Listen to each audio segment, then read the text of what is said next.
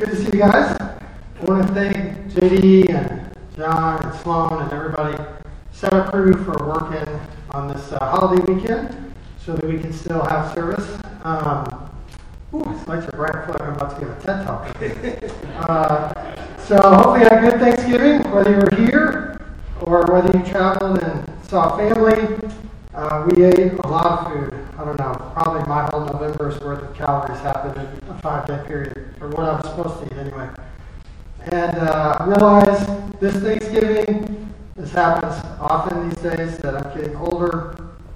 After, after we ate Thanksgiving dinner, we decided to, uh, we were visiting Robin's family, and there's a neighborhood close to where her parents live, and they're known for having Christmas lights. So we, the kids were dying to see some Christmas lights, so we drove to this neighborhood, and we're looking at Christmas lights, and there are some amazing houses. Uh, and I realized I'm, I don't know, middle aged now, because we drove, and we saw this one house, and they had like an eight foot reindeer, one of these light, lit, you know, lit up reindeer that's made out of wire. And the first thing when I saw that, I was like, man, that thing is huge. I wonder how they store that.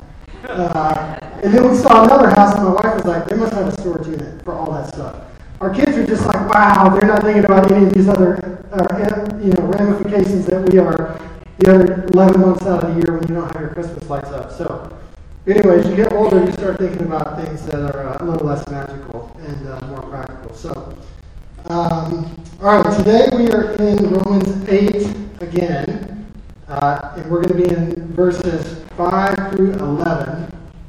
So um, I'm going to read the text, uh, but, uh, but, before I do that, let me give a little bit of introduction here. So um, I'm really excited that we get to look at Romans 8, uh, and that I get to, to do part of the service, uh, in, or I get to preach one of the Sundays where we're in this chapter, because there's almost no chapter in the Bible that's probably been more encouraging to me over my uh, lifetime as a, as a believer in Romans 8. There's so much in it.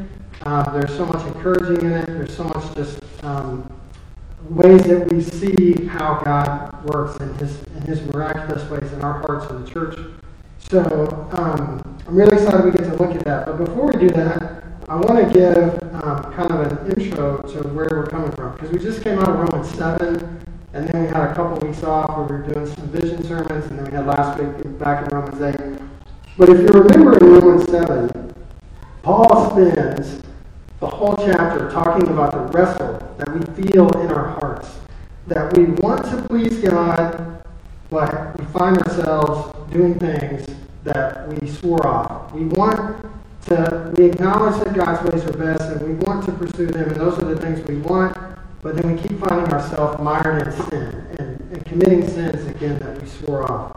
And then Paul is having this whole chapter of wrestle back and forth. And then he comes at the end and he says, in verse 25, Thanks be to God through Jesus Christ our Lord. So he says, Who will deliver me from this body of death? And then he says, Thanks be to God through Jesus Christ our Lord. So we get this idea that, that there's this wrestle, there's this struggle, and it's frustrating. And what are we going to do? And then he comes in and he gives us the answer. He says, Thanks be to God. Jesus is there to deliver you. And then he goes in to chapter 8 and starts to flesh some of this out. So, let me read it and then we'll pray and then we'll, we'll get uh, officially get started. So, uh, Romans 8, chapter, uh, Romans chapter 8, verse 5, I'm going to read through verse 11. This is what it says. For those who live according to the flesh set their minds on the things of the flesh. But those who live according to the Spirit set their minds on the things of the Spirit. For to set the mind on the flesh is death, but to set the mind on the Spirit is life and peace. For the mind that is set on the flesh is hostile to God, for it does not submit to God's law. Indeed, it cannot. Those who are in the flesh cannot please God. You, however, are not in the flesh, but in the Spirit if in fact the Spirit of God dwells in you. Anyone who does not have the Spirit of Christ does not belong to him. But if Christ is in you, although the body is dead because of sin, the Spirit is life because of righteousness. If the Spirit of him who raised Jesus from the dead dwells in you, he who raised Christ Jesus from the dead will also give life to your mortal bodies through his Spirit who dwells in you. Let's pray. Jesus, I thank you for this time this morning. I thank you for your word. I thank you for leaving it for us. I thank you that it's alive. Thank you that it's not dead. Thank you that it's not created by humans, that we don't have to work hard to try to uphold a tradition, but the work of the Spirit is real. And your moving in hearts and opening eyes to the gospel is real. I thank you for the people who are watching online and who are here this morning. I thank you that we can study your word together. I confess, Lord, that I'm weak and broken and that I have a lot of inabilities, but I pray, Lord, that as Paul said, that you would be strong in my weakness. And I pray that my desire would be to bring you glory, not myself. I pray that we'd be free of any distractions or any um, just talk of the enemy to, to, to want to create um, doubt or foolishness. I pray, Lord, you would help us to cling to your word, to see it as high and lifted up. And I pray we'll see your beauty and it'll change our hearts. In your name, amen. So as we come into Romans 8, I didn't read it, but the very first verse says, uh, well, let me give the title for the message today. The title for the message today is The Spirit of God Dwells in You. That's the main point of this whole section that we're going to look at right now, is that the most powerful force inside or outside the universe, God puts into your body. He puts it into your heart, and that's how he sends you out into life, once you become a believer. So if you look at the very beginning of Romans 8, it's one of the most encouraging verses in, in all of Scripture. It says, There is therefore now no condemnation for those who are in Christ Jesus. There is therefore now no condemnation for those who are in Christ Jesus. That is freedom. That is true freedom. And it's the freedom that we all long for. Many people in our world are chasing freedom in ways that will only lead to dead ends and disappointment. I read uh, two weeks ago, I didn't go search this out, I read it in three different places, just news sources that I happen to read on a regular basis. Um, that it was announced a couple weeks ago that over the last 12 months in the United States, there have been over 100,000 deaths by drug overdoses. It's the biggest number ever on record, and it's about a third higher than just the year before. And I think it highlights the emptiness and the hopelessness that a lot of people feel. And there's a lot of ways that we're being told to be free and to pursue, to pursue freedom that are not going to lead us to anything except heartache and disappointment. Some people are tempted to think that if I can just find the right person to complete me, then I'll, then I'll be free I'll be happy. But a person who's full of sin and mistakes is never going to be able to lead you to freedom or give you the happiness, lasting happiness that you're longing for. Some people are tempted to think that if we can just engineer the right things through technology and science, then maybe we can solve all of our all of our problems and we'll be truly free. Some people are tempted to think that if they can just acquire enough money to not be stressed out about paying their bills or uh, having to work at a certain level to make things meet, make ends meet, that they'll finally be free. But many, many people who have attained financial freedom end up in ruining their lives and just you know making kind of a disaster of things because money again it's a created thing it's not going to be able to lead you to freedom so we have all these ideas coming at us on you, you just need this or you just need that um, billions are spent every year telling us that if we just consume the right amount of things then we'll be happy and we'll find the, the, the meaning in life that we're looking for but all of those things are going to lead us to disappointment and they're going to lead us to brokenness. And so Paul tells us in this passage that what we need is what God gives us. He literally puts his spirit inside of our hearts. We need to be regenerated. That's what we need. We need a new life. We need um, somebody who's greater than us to come and be able to save us out of the situation that we're in. So as we're looking at this passage, I'm going to do it a little differently. We are going to go through all the verses, but instead of going verse by verse, as I was going over it, there are really four themes that seem to jump out of the passage um, in, the, in the text. So the first is that apart from Christ, you're corrupt. And you'll see we've seen this already a couple times in Romans. But That's in verses 6 through 8. The second is that the flesh and the, and the spirit desire very different things. So this talks a lot in here about desires of both of them. And you'll see that it's not just a benign set of different preferences, that they're actually at war against each other. And then the, the third one is that you cannot please God, that there's no hope to be good enough to please God. And then the fourth one, the crescendo, the whole reason of, of why we believe in the beauty of what we believe in is God literally puts himself, puts his spirit in our hearts and sends us out with that hope into the world. And we'll see that in verses 10 and 11. So, the first one, apart from Christ, you are corrupt.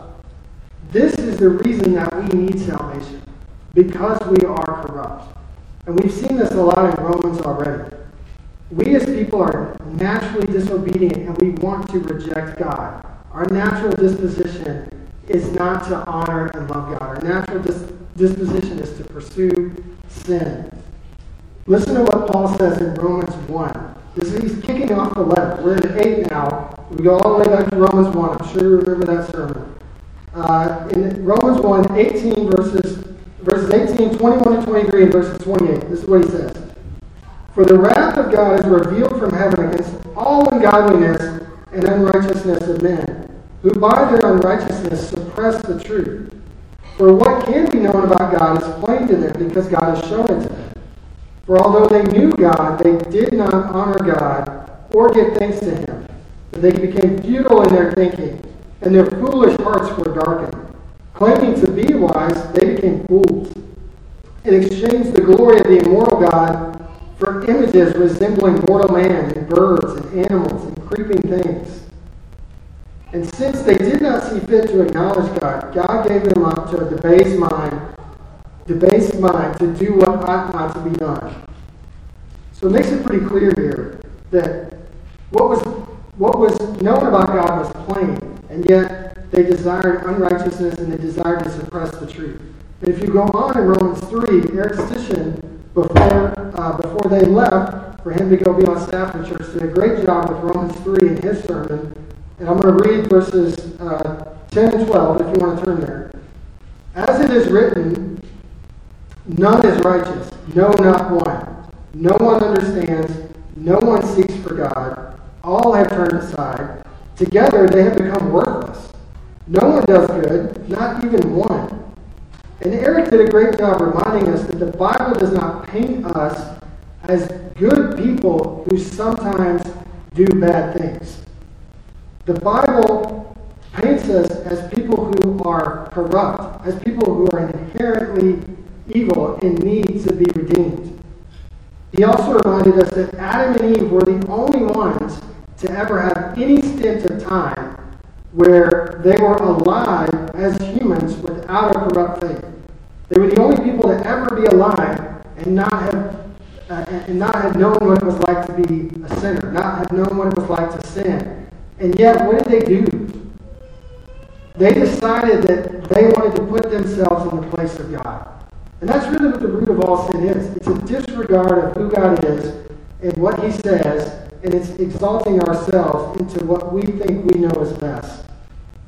We're all born under Adam's seed, which means that we all love sin and we reject God in our natural state. And this is really hard to accept in our culture and in our time.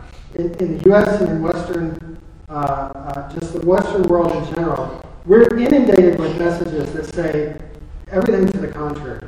We're inundated with messages that say that you are good, you are inherently good, that um, there are people who believe everybody's born good, and, and all evil desires, all evil behaviors are learned, either through institutions or through other people.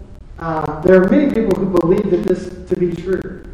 And we're told that, you know, if we work hard enough, then we can get ourselves where we need to be. Or we're told that we can do anything that we want to do if we work hard enough.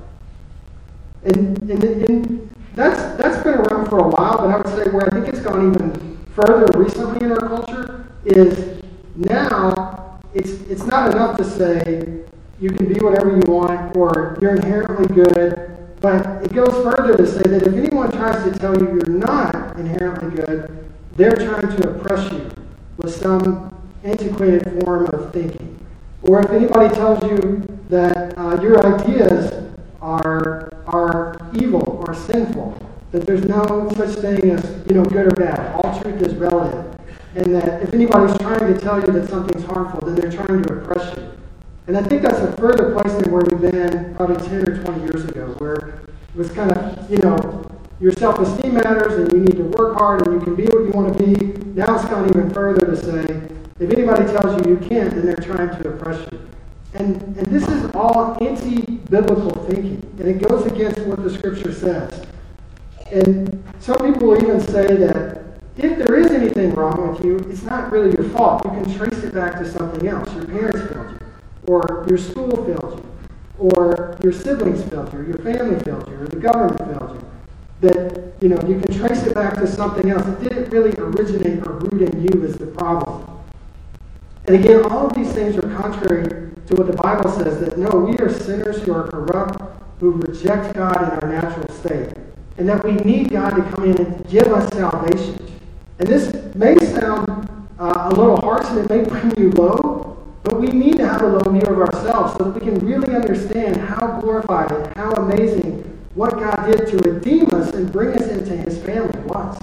We need to have that low view so that we have an elevated view of God and then we have uh, a gratitude and a, and a, heart of thanksgiving that flows out of that for what He's done to redeem us.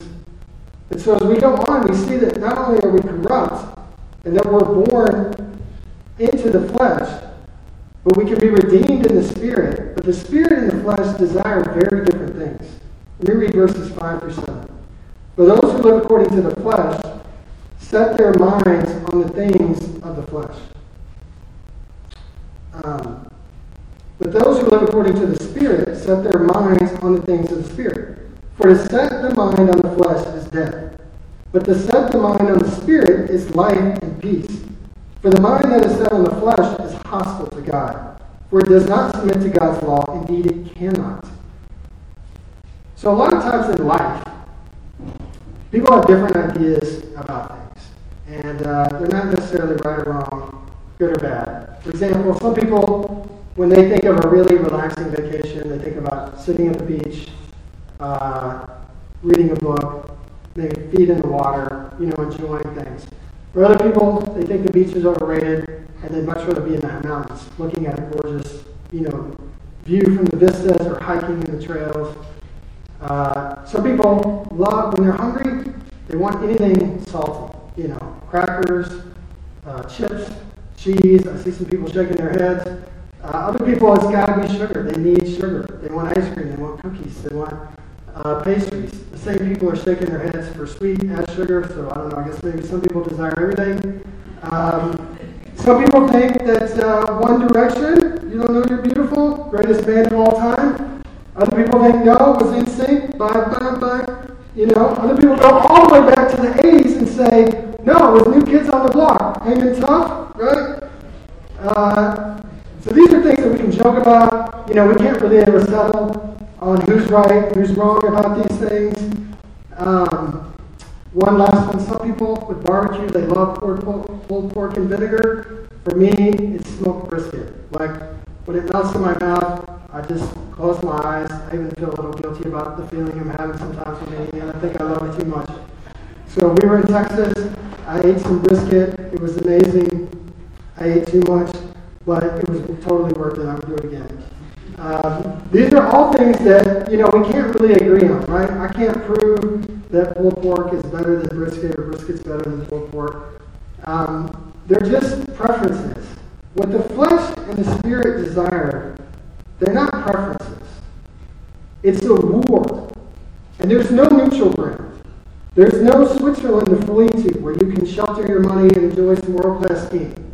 It's a war. And the, and the flesh is seething for you, it's hungering to kill you. And the Spirit is powerful enough to come in and rescue that, rescue you from that and bring you into salvation. This is what we need. We need to understand that it's a war. We need to understand that sin is real, that it's not a social construct meant to oppress us. We need to understand that Satan wants to destroy us. And Paul tells us as much in several places in the New Testament. You don't have to flip there, probably be on the screen. But Galatians 5, 17 and 19 through 20, this is what he says. For the desires of the flesh are against the spirit. Does that sound familiar? We just read something like that. And the desires of the spirit are against the flesh. For these are opposed to each other. Now the works of the flesh are evident. Listen to what they are. Sexual immorality, impurity, sensuality, idolatry, sorcery, enmity, strife, jealousy, fits of anger, rivalries, dissensions, envy, drunkenness, orgies, and things like these, I warn you, as I warned you before, that those who do such things will not inherit the kingdom of God. Now listen to the Spirit. But the fruit of the Spirit is love, joy, peace, patience, kindness, faithfulness, gentleness, and self control. Against such things there is no law. When you have true freedom, you don't need law. And those who belong to Christ Jesus have crucified the flesh with its passions and desires. Paul gives us another list in Romans. We already read some from Romans 1. I'm going to give you another list. We read up to 28. Listen to what he says in 29 through 31. He says, They were filled with all manner of unrighteousness, evil, covetousness, malice. They are full of envy, murder, strife, deceit, maliciousness. There are gossips, slanderers, haters of God, insolent, haughty, boastful, inventors of evil, disobedient to parents, foolish, faithless, heartless, ruthless. It's not a pretty picture of what our flesh is, despite what we're told. Contrast that with the descriptions of God and his attributes. In 1 John 4 8, John tells us that God is love. He is the source of all love. He's the source of all wisdom. James tells us in 3:17 that the wisdom that's from heaven is first of all pure, then peaceable, gentle, open to reason, full of mercy and good fruit, impartial and sincere. The flesh and its desires are contrary to God. They want to lead us to death. What does it say the Spirit does? But, the, but to set the mind on the Spirit is life and peace. The only way to true freedom, to true life, is to have the Spirit of God regenerate your heart and put Himself inside you. We need to gaze at the beauty of who God is. Beauty always changes our hearts. Whether you're standing on a beach looking at the ocean or standing on a mountain looking over a beautiful view or looking at a painting Beauty always changes our hearts. The beauty of being together, um, whether that's in a friendship, whether it's in community, a church, the beauty of seeing each other, love each other, take care of each other, help each other, that changes our hearts. The way we change is not by working our way toward God, it's by gazing upon His beauty. That's how, that's how He's created us, that's how it works. And that leads us to our next point, which is you cannot please God.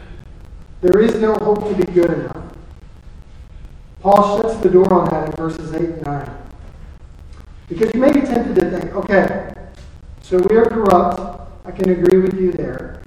Uh, and in that corruption, our natural desire is to have the flesh and all those things that are listed haughty, boastful, inventors of evil, foolish, faithless, ruthless, all of those things. That's the natural state. But now that I know, I was just ignorant before. Now that I know, I can I can do the things that God wants me to do. I can work hard and I can get to where God wants me to be. So I, I, I agree we started here. I agree this is what these things desire. I agree I need to get to over here. So I'll just map out a plan and I'll start my self rehab journey. And we're tempted to want to think that way. We're tempted to want to pursue that way. It's legalism. Sometimes we love it. Sometimes we love legalism. It's concrete. It's measurable. You can, you can, you can prove that you did things for God.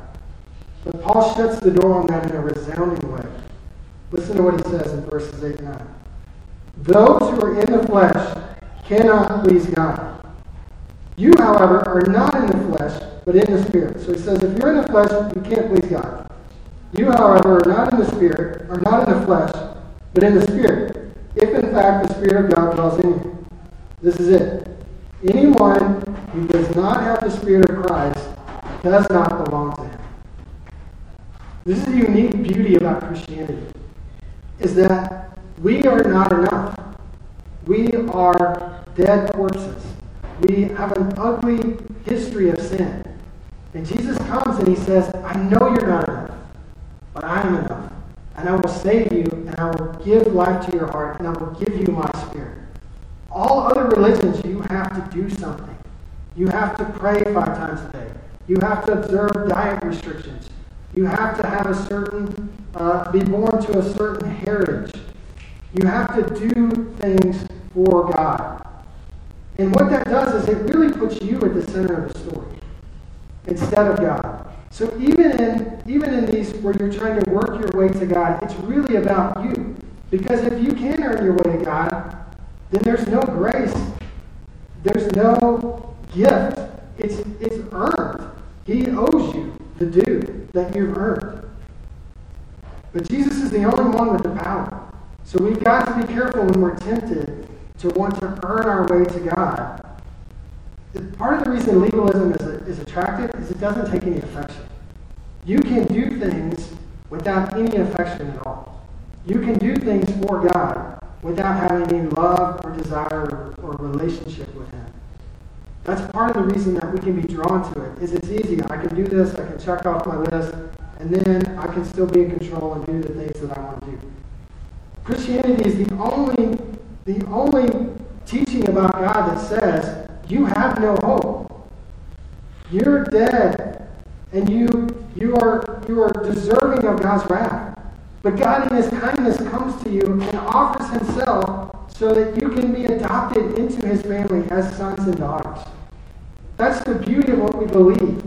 But it's tempting, and Satan wants to tempt us to still try to prove that we can earn our way to God. Or we've been brought into the family, but now we have to work to keep it. But the scripture makes it clear once you're sealed in his hand, you gaze upon his beauty, and that's where the change comes from. And he's literally put his heart, I mean, he's literally put his spirit inside of us, and that's our true hope. So I want to close with that. Verses 10 and 11. But if Christ is in you, although the body is dead because of sin, the spirit is life because of righteousness. If the spirit of him who raised Jesus from the dead, that means he conquered death, that's why that's significant. He raised Jesus from the dead, so death and sin no longer have reign. So he says, if the spirit of him who raised Jesus from the dead dwells in you, he who raised Christ Jesus from the dead will also give life to your mortal bodies through his Spirit who dwells in you. He literally puts his Spirit in our hearts. And we have to remember when we talk about God, we are created in his image. The Bible talks about God as Spirit. Now, it does use references to talk about the hand of God, or the back of God, or the mouth of God, or the face of God. These are, I guess, to help us in our humanity kind of tangibly understand who He is. But God is Spirit, and He's everywhere uh, on all times. There's no part or corner of the universe that is devoid of His Spirit. He is omnipresent. And He puts His Spirit inside of our bodies. Now, this is an unseen supernatural reality. It is very easy because we live in a, in a world where we see, taste, smell, hear, and experience things tangibly. And it's very easy to forget about the unseen world. And I do it all the time. I mean, think about it. All day long, you're either standing on your feet, sitting on your bottom, lying on your back. You're, you're touching something at all times. Every day, you're consuming food and drinks. You're this, you know, last week you may have seen friends or family, and you hugged them. You tangibly touched them. You ate maybe too much turkey and stuffing. I mean, I didn't, but I heard about some people who did. You ate too many mashed potatoes, or, you know, maybe you ate pecan pie three or four times. These things are meant to help us experience God's beauty and understand who He is, but they can often get our eyes totally fixed only on what we can see. And we think life is the sum of our experiences. I, I have to remind myself, I forget about the unseen world. God and His kingdom that we're going to experience in eternity, we will see it one day in our eyes. Right now, it is unseen. Satan and his demons and their work against us are unseen, but it is a reality that is happening. God working in our hearts to sanctify us, to, to root out sin, and to, to increase affection for Him. Those are real things that are happening in the unseen world.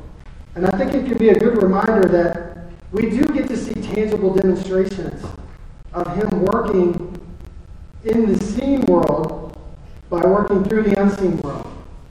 I remember when my mom totally, as an adult, turned her life around from pursuing all kinds of destruction and started pursuing God. That is something that's made an impression on me that I'll never forget because it happened between about 6 and 10. And she was a totally different person when I was 10 than when I was 6. That was God working in the unseen world to bring about a change in her life, and it had ripple effects on the rest of our family, with me and my brother and my sister, and, and the trajectory of where we were all headed. And so I just want to remind you of some of the things that we see in Scripture, because the Spirit is not weak. We may feel weak. We may feel like there's no progress. We may feel like nothing around us is going right, or no one around us cares about the things of God. We may feel like people that we have shared with will never believe. But there is an unseen world and God is working. So I'm going to read a list of things that the Spirit has done. And remember, as I'm reading this, the Spirit that's done these things is inside of us. And then I'm, we're going to close with a moment, a few moments of just kind of prayer and reflection. So the Spirit that created the world is inside us. The Spirit that parted the Red Sea is inside us. The Spirit that parted the Jordan River is inside us. The Spirit that knocked down the walls of Jericho is inside us. The Spirit that gave Abraham, that gave Sarah and Abraham a son when she was 90 and he was 100 is inside of us. The Spirit that defeated all of Israel's enemies is inside of us. The Spirit that delivered the giant Goliath into the hands of David is inside of us. The spirit that did not allow Shadrach, Meshach, and Abednego to be burned in a fire that was so hot it killed the people who tossed them into the fire. This same spirit is inside us. The spirit that shut the mouths of hungry lions and protected Daniel is inside us. The spirit that kept Elijah alive by feeding him from ravens is inside us. The spirit that rained down fire from hell, I mean fire from heaven, to defeat the gods of Baal is inside us. The spirit that sent Jonah to Nineveh through the belly of a fish so that he might preach to that city and brought repentance to those in the city is inside us. The spirit that resisted Satan perfectly in the wilderness is inside us. The spirit that literally transformed water into wine is inside us. The spirit that raised dead people, those that had been dead for hours and some that had been dead for days, is inside us. The spirit that walked on water is inside us. The spirit that created enough food from a few loaves and fish to feed what was likely over 20,000 people is inside us. The spirit that healed thousands of people's illnesses, diseases, restored sight to the blind, restored hearing to the deaf, made the lame walk, is inside us. The spirit that cast out demons with a word is inside us. The spirit that was killed, but then literally came back to life to conquer death forever is inside us. The spirit that opened eternal life and made us sons and daughters of God, if we believe that He is the way and the truth and the life, that we might enjoy and celebrate His glory forever is inside us. The Spirit that opened my eyes to the gospel is inside me. The Spirit that rescued my life from trauma and sin and mistakes is inside me. And the Spirit that rescued you with your story from the mistakes and the heartache and the disappointment and the trauma that you went through is inside you. Amen?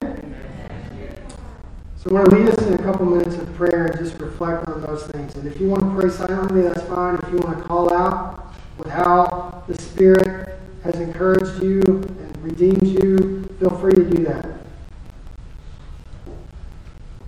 Jesus, I come to you right now. I thank you for these reminders, Lord. I thank you. I thank you for your word. I thank you that it is real, Lord. I thank you that we don't believe in a fantasy. I thank you that we don't believe in a man made, woman made, created religion that has no true hope. I thank you that our hope, Lord, is not in our academic success or our network or our experiences that we've been able to enjoy. I thank you, Lord, that our value is in that we were created in your image and that you have come and given us life. And you've given us your spirit, Lord. You have not left us alone in this world. You have told us that the world is difficult, but to take heart that you've overcome. So I just confess, Lord, that I was a rebel, that I was one who was lost, was hurt, was scared, and I was one who didn't have meaning. And you opened my eyes to the gospel.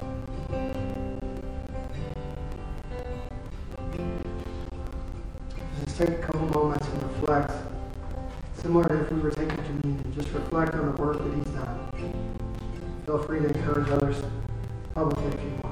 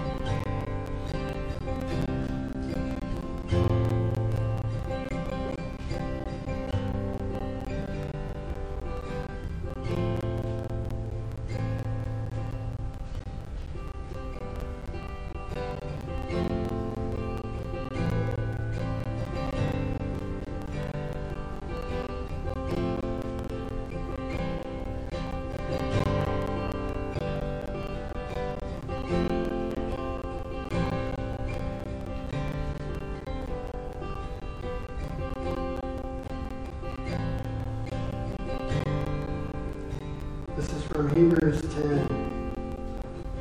But when Christ had offered for all time a single sacrifice for sins, he sat down at the right hand of God, waiting from that time until his enemies should be made a footstool for his feet. For by a single offering he had perfected for all time those who are being sanctified. The Holy Spirit also bears witness to us. For after saying, This is the covenant that I will make after those days, declares the Lord, I will put my laws on their hearts. I will write them on their minds. Then he adds, I will remember their sins and their lawless deeds no more. Where there is forgiveness of these, there is no longer any